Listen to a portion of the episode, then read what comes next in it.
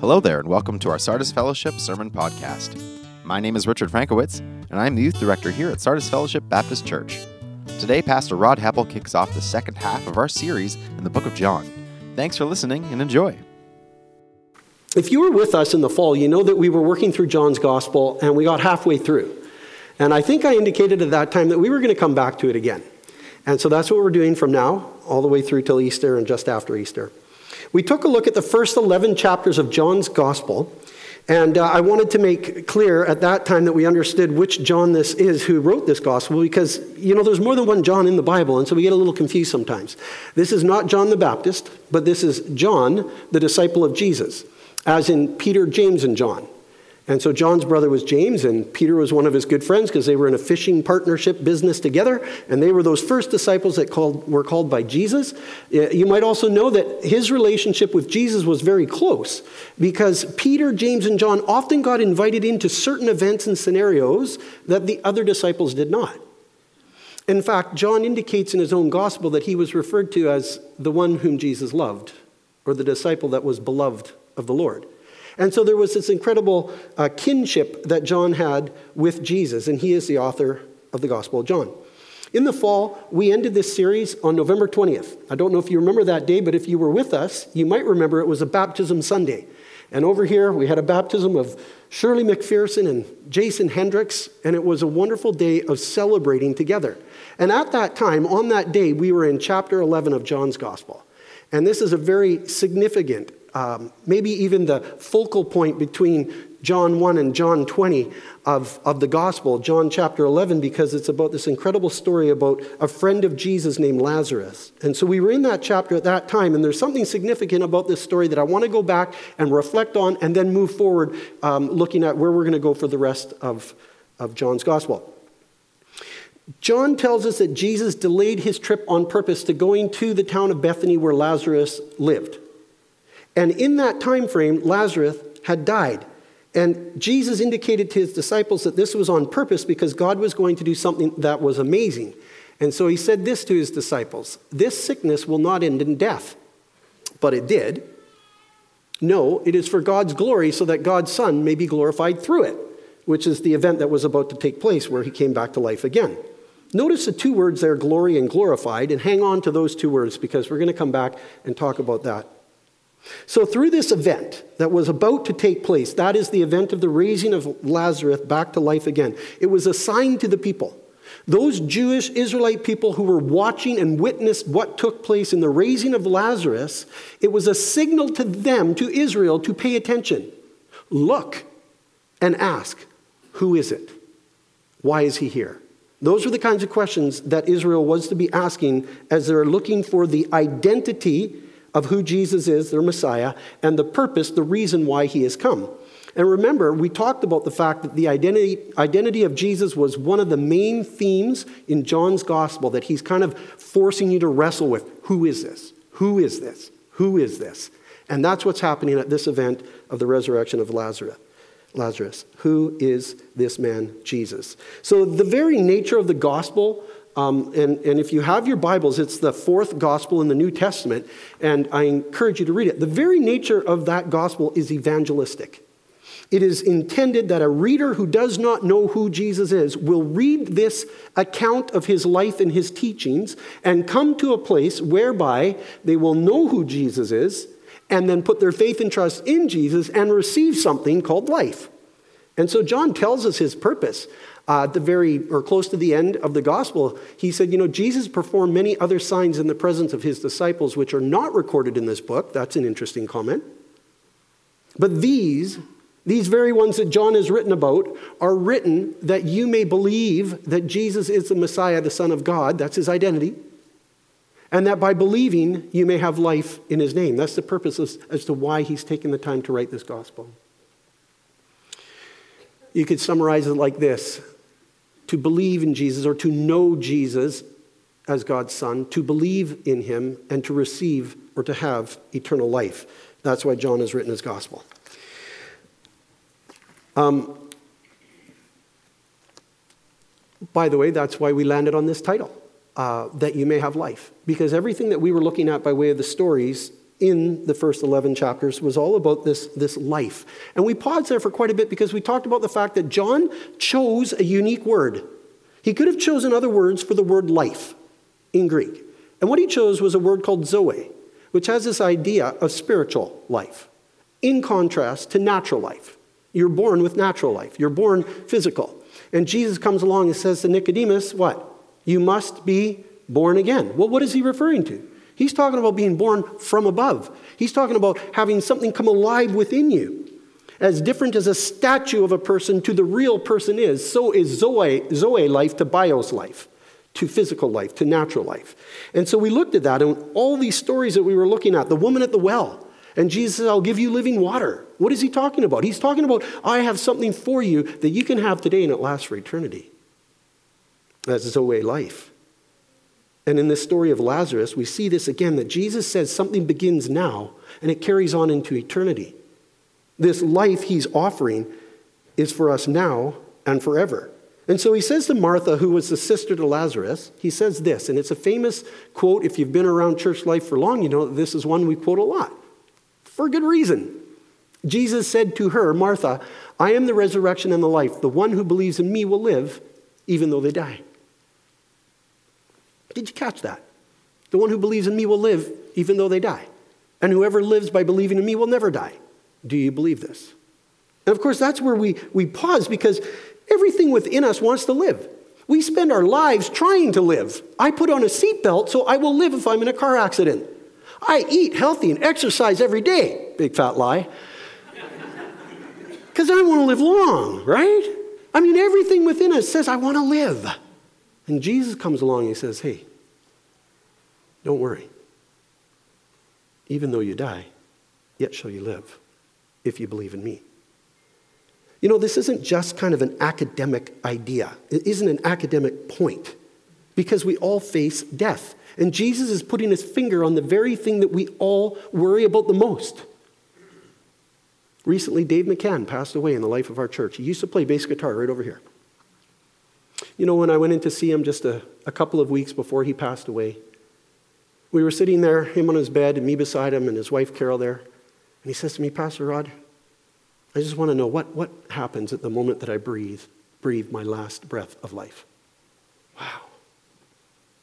Yeah, Dave, I've wondered about that myself.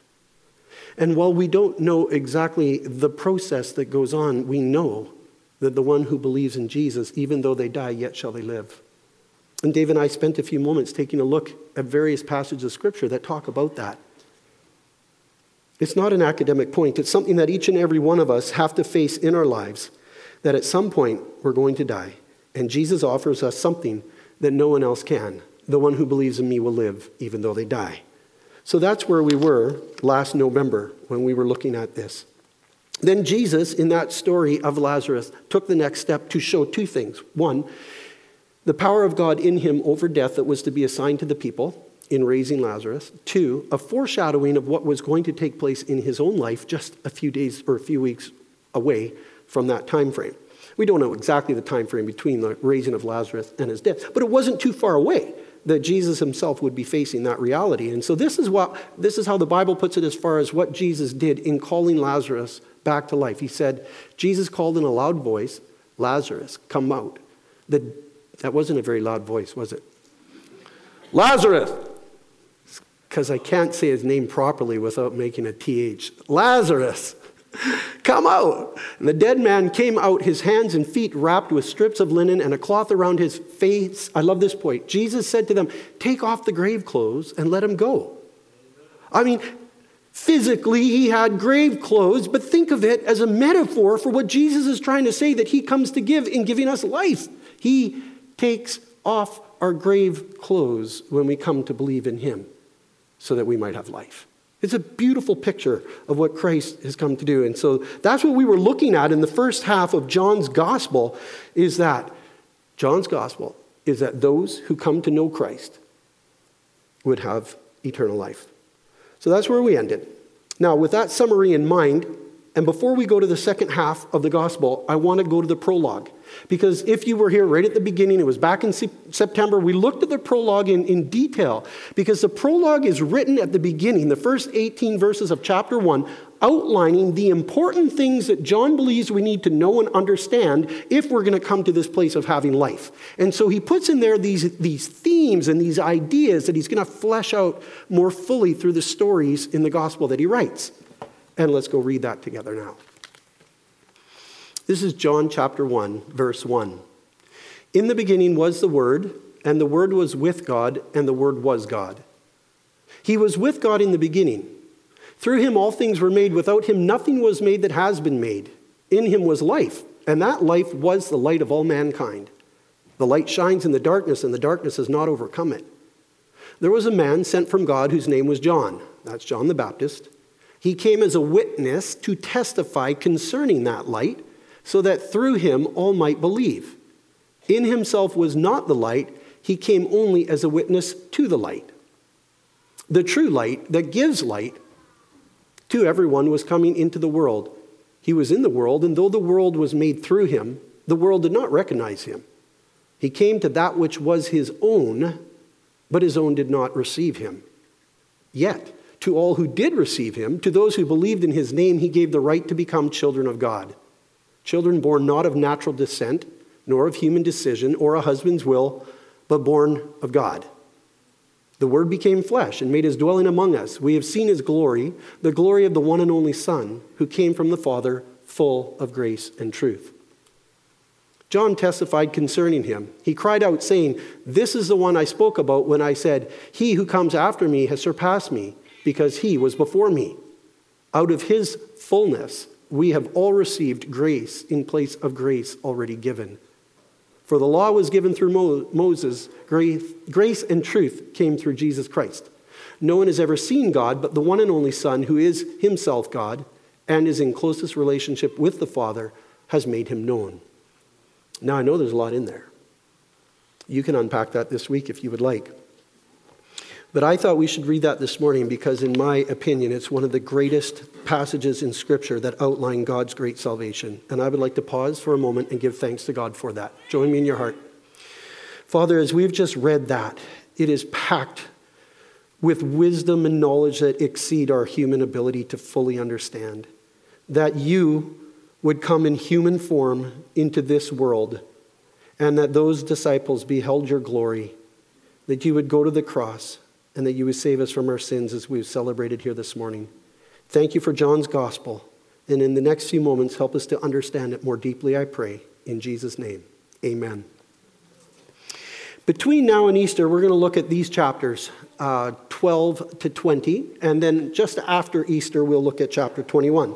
Now, this time frame of John 12 to John 20 is the final week of Jesus' life, and John takes almost half his entire gospel and dedicates it to the last week of Jesus' life. And if you look at Matthew and Mark and Luke, it's not uncommon to see that they, they put a very large chunk of time to the last week of Christ's life. Everything in John's gospel to this point, chapter 12, has been building up to this very moment. In fact, Jesus says this in chapter 12 The hour has come for the Son of Man to be glorified. And then he goes on to say, And what shall I say? Father, save me from this hour? No. It was for this very reason I came to this hour. Father, glorify your name. This hour has come.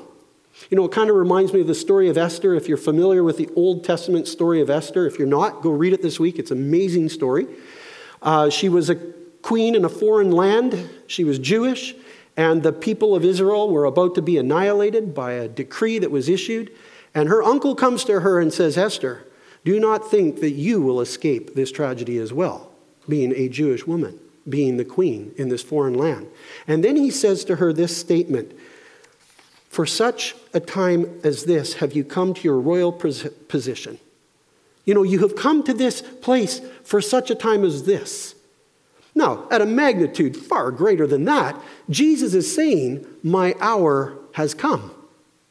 There is something that is about to take place in his life that will be the glorification of the Son of Man. Jesus.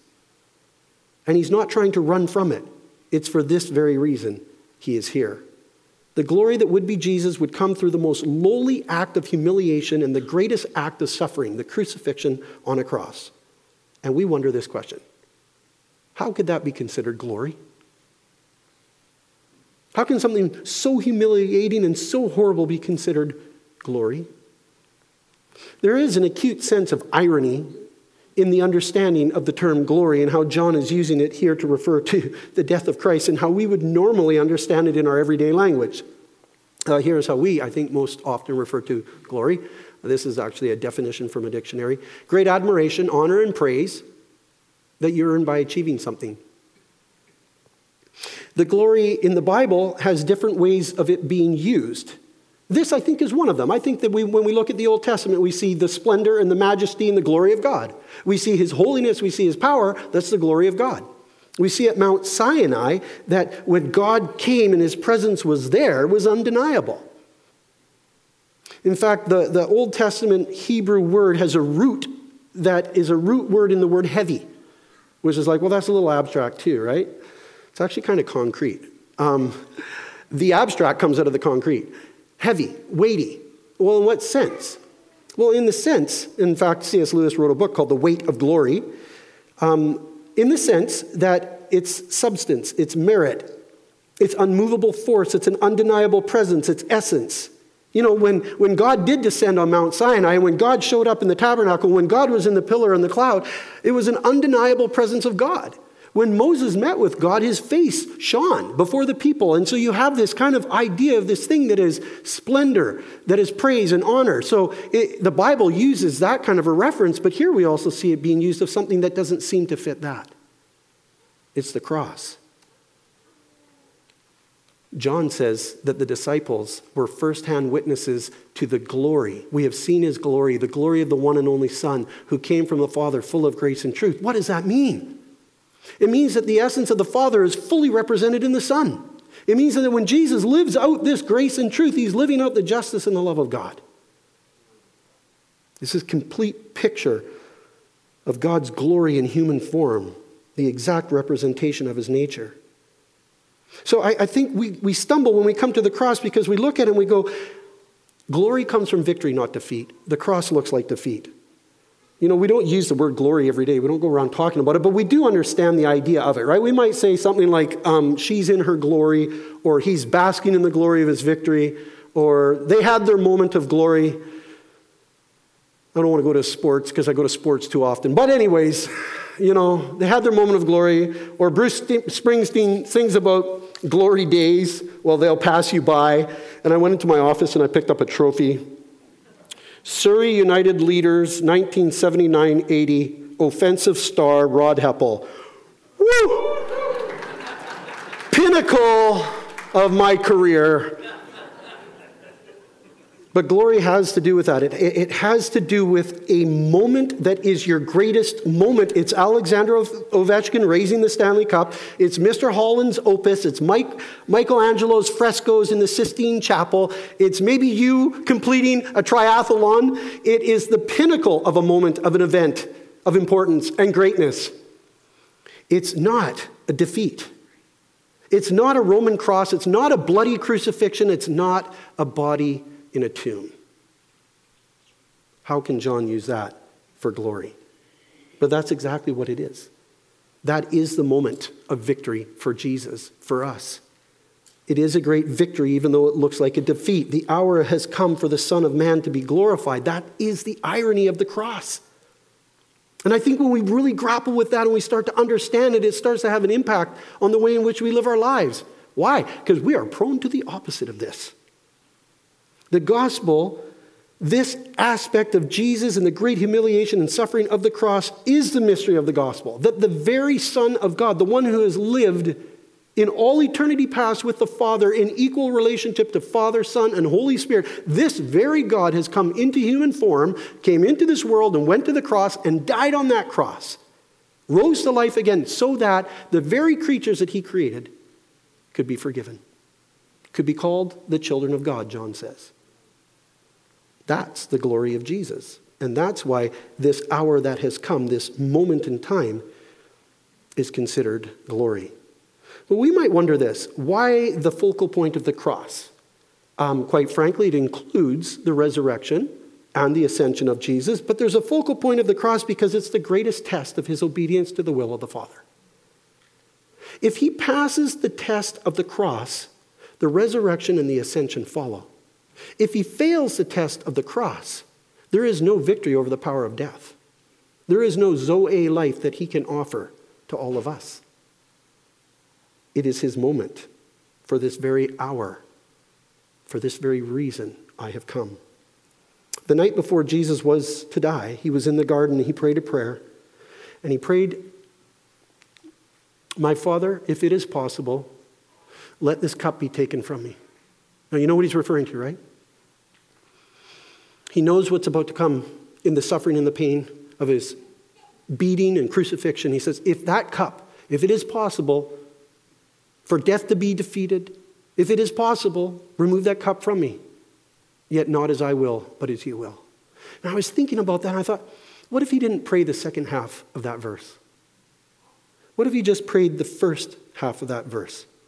We wouldn't really know the heart of Jesus, but the heart of Jesus is that he is fully surrendered to the will of the Father.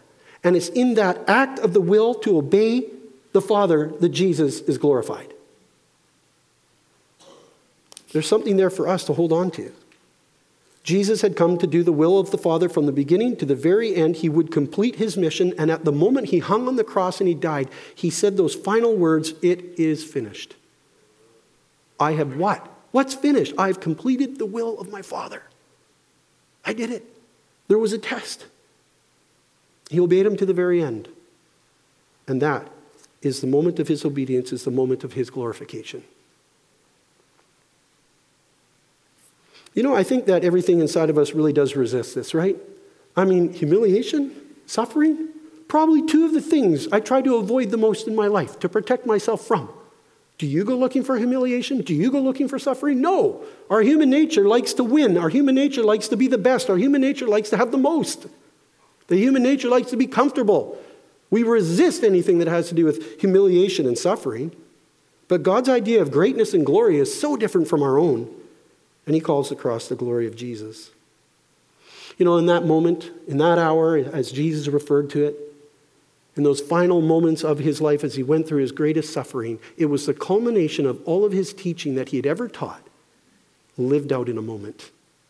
It was his Sermon on the Mount. It was the upside down kingdom principles. It was the thing that God valued that the world did not, that Jesus, in that act, that final act of obedience, lived out. Turn the other cheek, he said. Love your enemies. Go two miles, not one. Blessed are you when people insult you, persecute you, and falsely say all kinds of evil against you, because great is your reward in heaven. Jesus was not living for human reward, he was living for reward in heaven. And I believe that as followers of Jesus Christ, we have to be confronted with that because we are so tempted to live for our reward here and not for that reward in heaven. And Christ has modeled for us what we're supposed to be aiming towards. It's not here on earth that the glory of Jesus was seen or understood by human eyes, it was in heaven.